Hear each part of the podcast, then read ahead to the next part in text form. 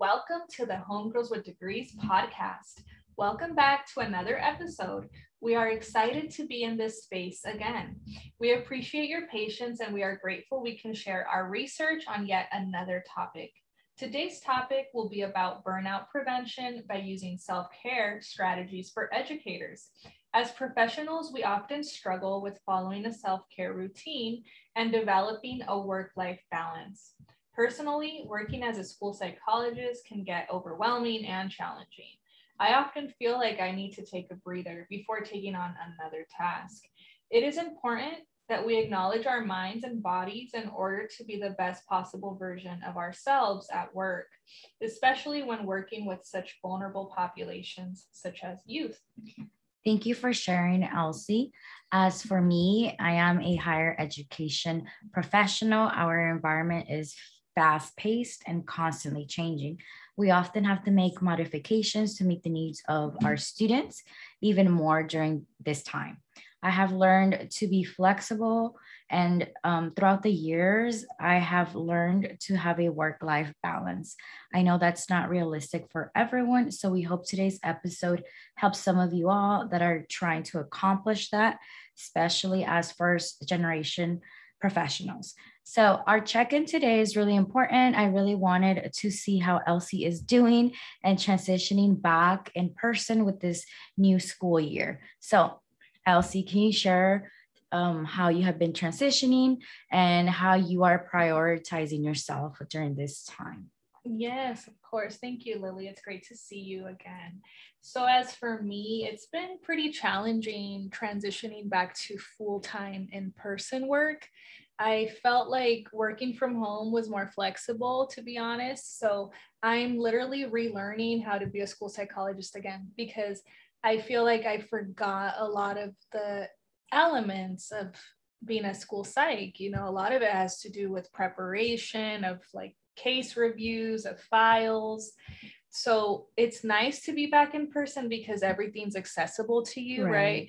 Working from home, it was so limited. We couldn't really do a lot. Mm-hmm. So it's nice having my office space back and and just being able to see the children again and the staff members and it's a little uncomfortable though because everybody's wearing a mask you know but that's obviously understandable yeah and i think we're all used to that by now right and um you know it's been challenging also because there's a lot of deadlines that we have to meet as school psychologists and other um, and other school professionals also need to adapt to those fixed timelines right. you know so i think it's been challenging not only for me but for a lot of educators and staff members within the school setting and i think i've been prioritizing myself by checking in with myself in a daily basis.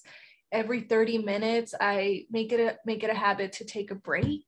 Yeah. i you know take walks even. I socialize with with some staff members I take my lunch. Yeah. Oftentimes, a lot of us don't take our lunches yeah, because we just skip it. right. Because we feel like, oh, there's not enough time. Oh my gosh, I have so much work to do. But there is enough time, you know, and we just need to be very strict with ourselves. Just like we are with our work, we need to be strict about our self care regimen mm-hmm. at work. Right. So it's important, yeah. you know. So, yeah, so that's for me. But I think Lily, um, we work in different environments, right? So please share with us how you're transitioning back in person and how you're prioritizing yourself at work. Yeah. So obviously, we work in different settings. Like you mentioned, I do work in higher ed. So we are not fully back in person mm-hmm. as far as students.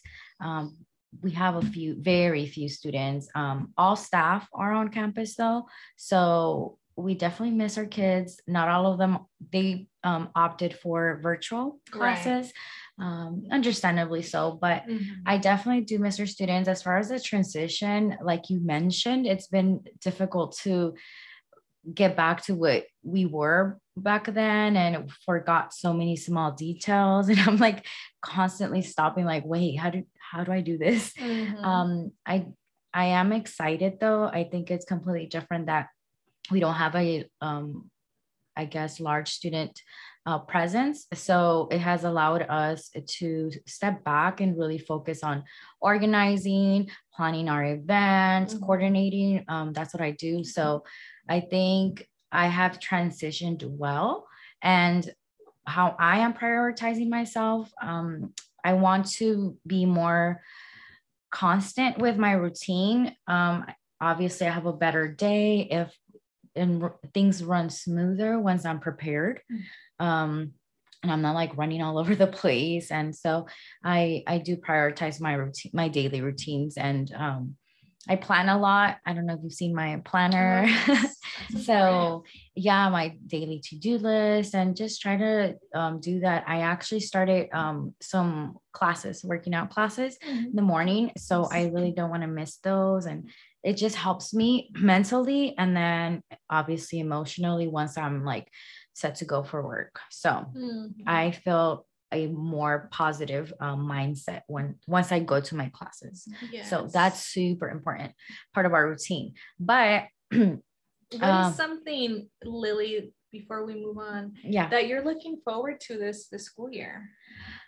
I think um, this school year is obviously like completely different. I really think it's important to have staff and just um, I guess supervisors that are very understanding. It's not going, we're not going to function the same. Mm-hmm. So I'm really excited that everyone's being gentle. At least that's my experience. I don't know if that's for mm-hmm. everyone, but um, I'm excited to, to see what we come up with. Um, I, we have a lot of new projects, a, lot of new events, ideas.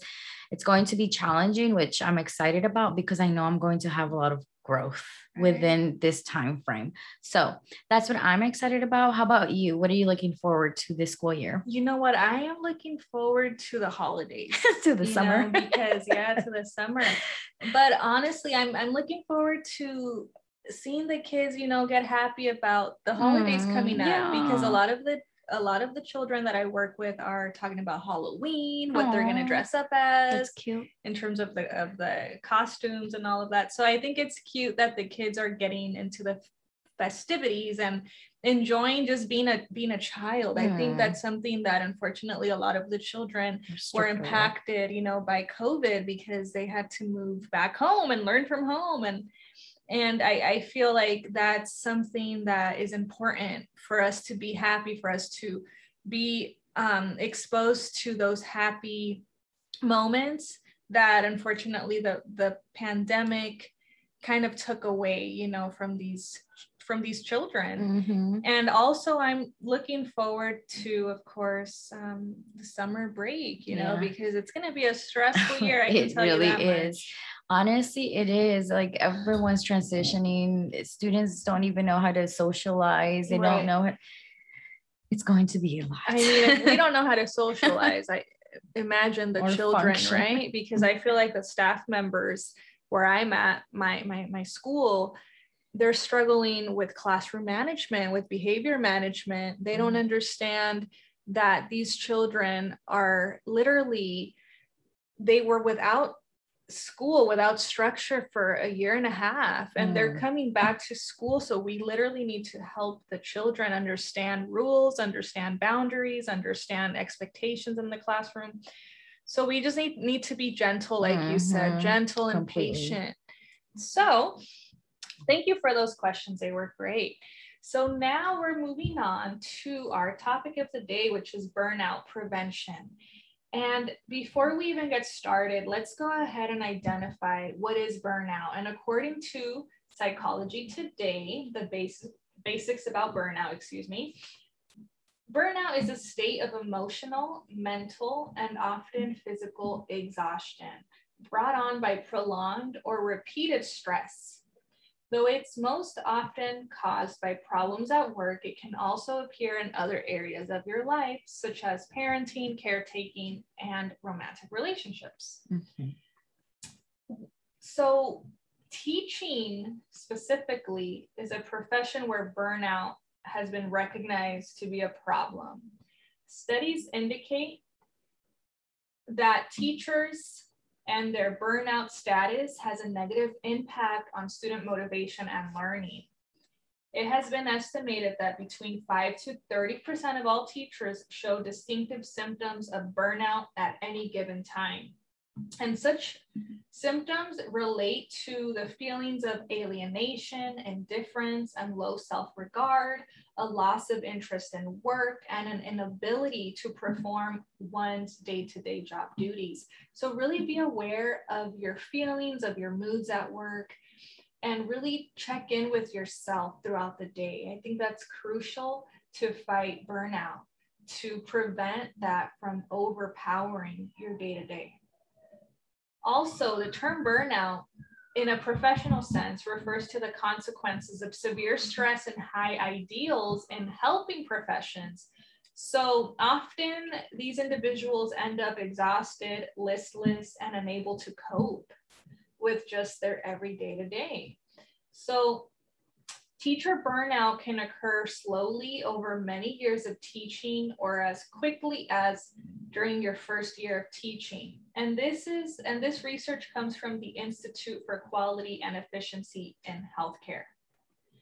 So unfortunately, burnout of this type is quite common in new teachers, which in turn leads to a weakening of teachers so now that we learned about burnout and the consequences, there's also another component that is referred to as compassion fatigue.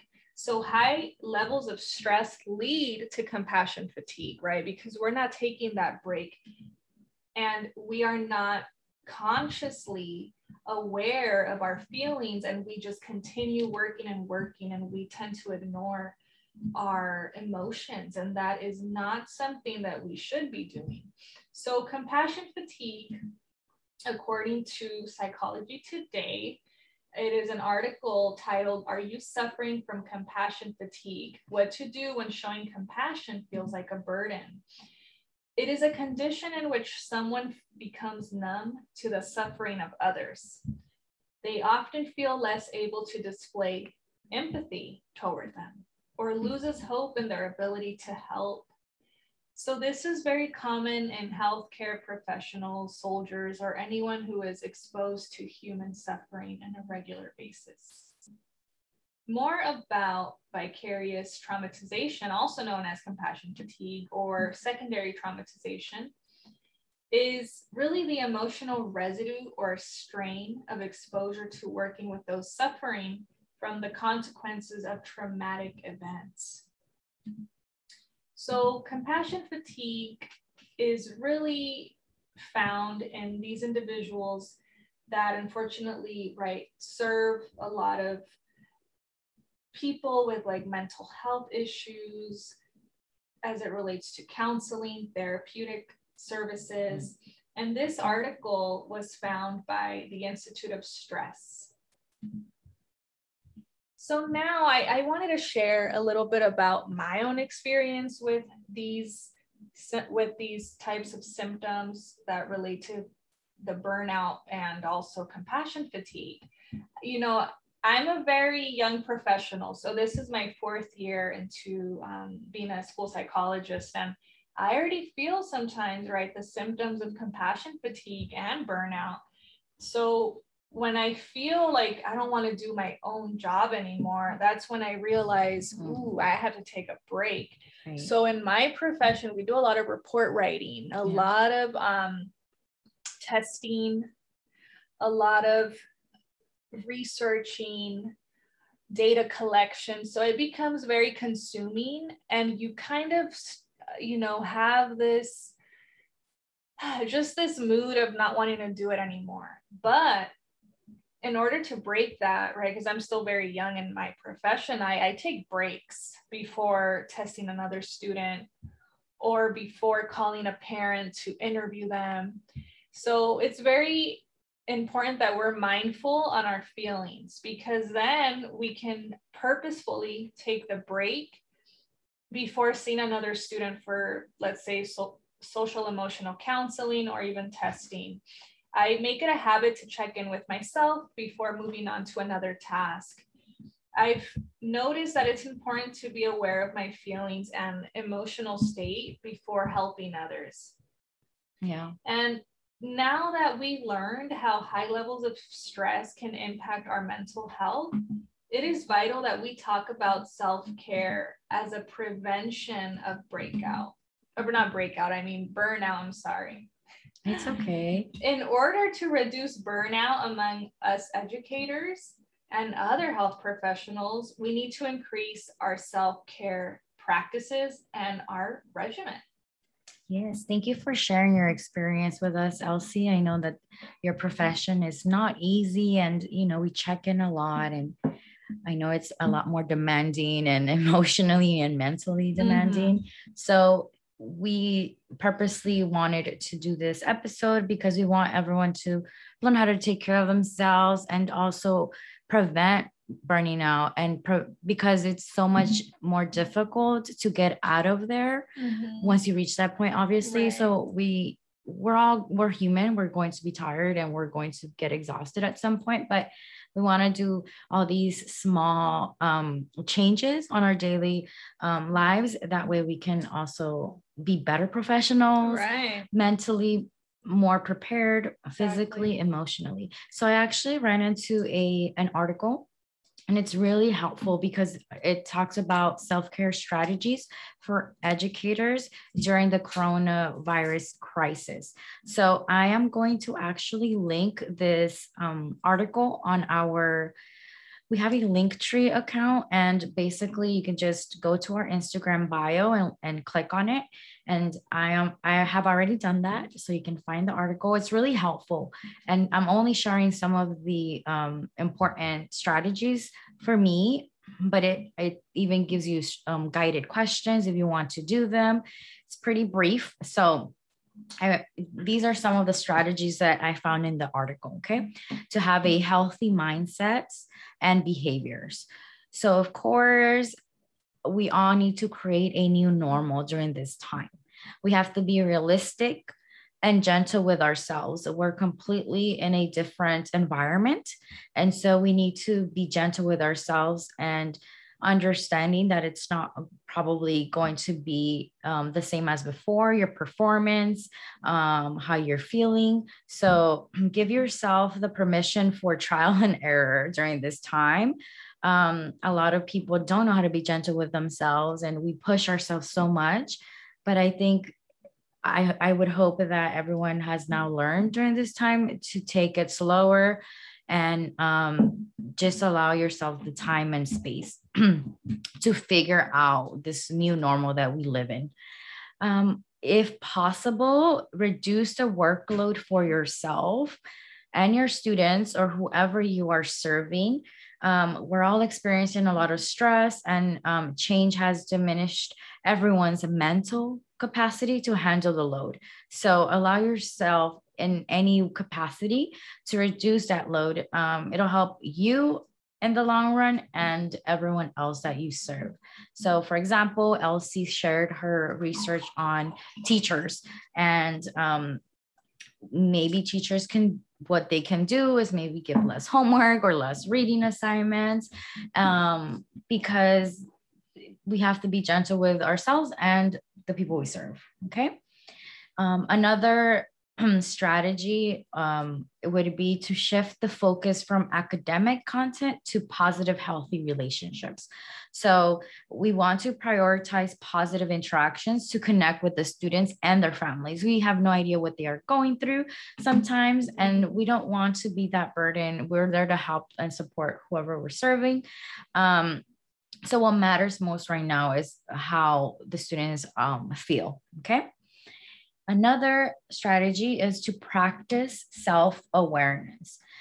Um, pretty much being aware of and accepting your own thoughts and feelings and adjusting your actions accordingly.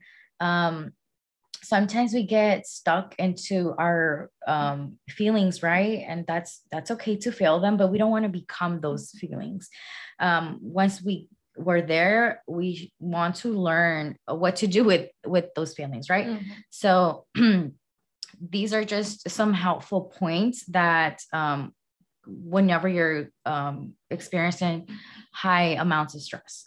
Um, it sounds so easy just to say it but obviously mm-hmm. when you to do it it's much harder. So stay calm and focused. How do you do that when you're experiencing such a challenging moment?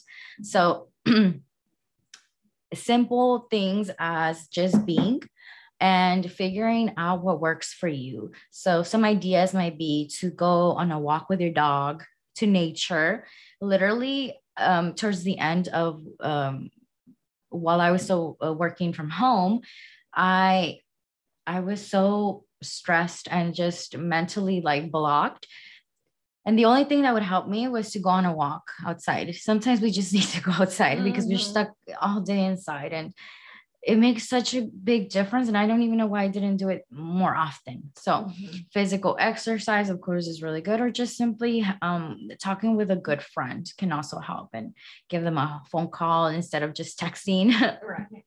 um, and then become aware of the stories that you're telling yourself so um, consider whether the way you think and talk about the current circumstances is uh, realistic or primarily fear based so, uh, are your thoughts something that are rooted in fear and you're just having trouble staying calm or focused?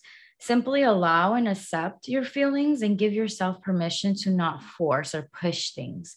Just let it be, be aware of what you're feeling. And um, for example, if you have a class um, or like you said, you have meetings with the parents, with students. Mm-hmm. Um, you might want to consider ways to i know for you it's so hard to reschedule or reconnect when your mind is feeling steadier or more stable so that's just yeah. an idea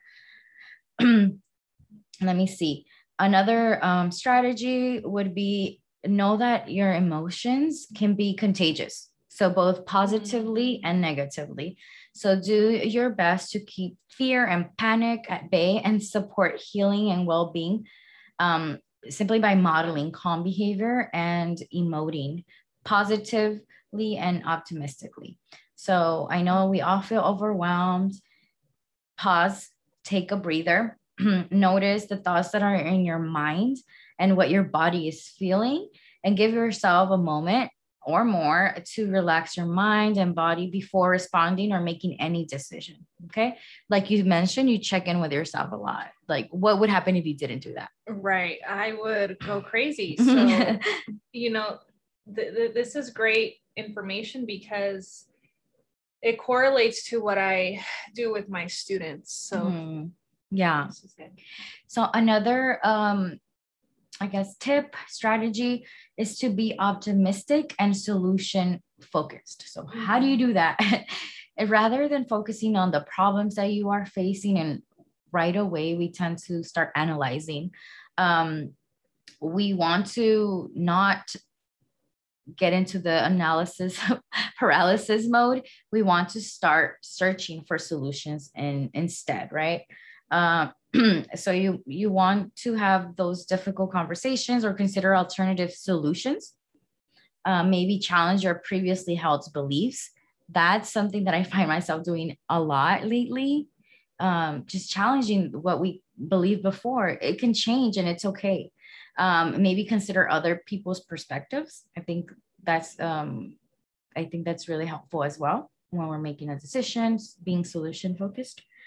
Um, uh, yeah, about that. I've been doing that too, where I I battle my negative thought. So mm. like if I am conscious of the negative thought, I go against it.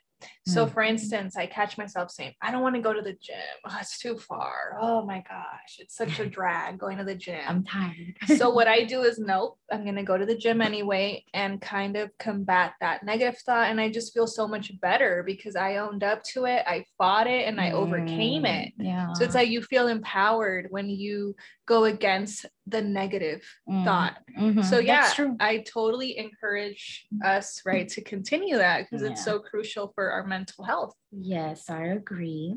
So another strategy would be to shift from pessimism to optimism. Um, it's normal to think when we're going through crisis or just a difficult time, mm-hmm. um, we think of everything that can't be done. And I, I do that a lot, like, oh my God, I can't do that anymore. Or like, we just get stuck in the negative, right? So mm-hmm. instead of that, shift it to what is what is it that you can do? What, what can you do with that situation? Um, so. And talking about that lily i just heard a podcast from jay shetty i believe oh, I love him. his mm. episode.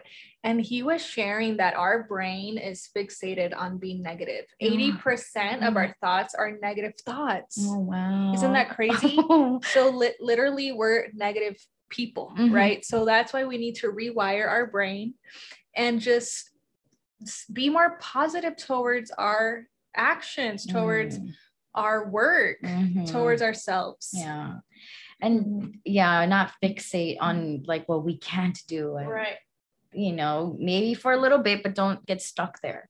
Immediately mm-hmm. redirect the focus. Mm-hmm. Um, and just simply be patient with yourself. And I know that's so much harder to to do. Mm-hmm. and I really, wow, I didn't even know that. I thought sometimes I'm just a negative person. No, yeah. We so all 80% of our thoughts are negative. Jeez. So, so it's really important that we shift yes. that and you know, intentionally. Right. Oh yeah, like, and we have to do gratitude, that. right? Which mm-hmm. is something that you were gonna share too yes reframing everything. Mm-hmm. so um i think the last thing that i wanted to to share and there's so many more strategies i would highly recommend you check out this um awesome article. Um again we have it linked but one of the things that i'm i'm intentionally practicing more is gratitude. I think that's as simple as gratitude. Right. Practicing that can definitely shift our perspective right. always as being grateful for the smallest, smallest things. So taking some time to express appreciation and gratitude can help um, yourself and others through these challenging times. Um, you can even some ideas are to do like a personal journal gratitude, writing simple things that you are grateful for every morning. Sometimes we don't have time for that. Like, um, we have to make the time. So I wanted to do like personal gratitude journaling every day. Honestly, my morning is crazy. So I don't even have time to sit down, or even at night, I'm just too exhausted to do. So instead, what I do is on my way to work, I commute 20, 30 minutes. I start saying it out loud, like what I'm grateful for. I'm going to have a beautiful day, like just motivating yourself and just being mm-hmm. positive about it. it, it takes time to get there though, because I feel like I, I, of yeah, course. it's taking me time. Yeah. I mean, it, it takes years for us to rewire our brain because if we think about it, we've been having these negative thoughts since we were born, right? Like we have generated this negativity mm. around our day to day. Yeah. And the other thing is to demonstrate compassion. So maybe refrain yourself from judging others, criticizing others, whether whether it's the people you serve, whether it's friends, family, anyone surrounding you. Um, it's a diff- a difficult time, but um, just be conscious of how you're responding to people um, and connecting with others. So positive ways that you can connect with people are through active listening, mm-hmm. um, seeking to understand rather than to be understood, and strengthening feelings of concern for others, not just for those suffering from the virus, but for all those suffering from fear or panic as well. Mm. So, those are just some um, of the strategies that I really um, liked.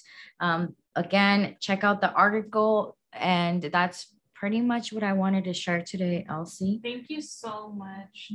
I definitely learned a lot about the different strategies that I could, you know, that I could use and also teach the students that I serve. I think it's crucial to really put in the work because if we don't, mm. we're never going to get better, right? We're just going to keep having these negative thoughts and repetitive thoughts and just very quickly to shine some light on the research, in 2005, the National Science Foundation published an article regarding research about human thoughts per day.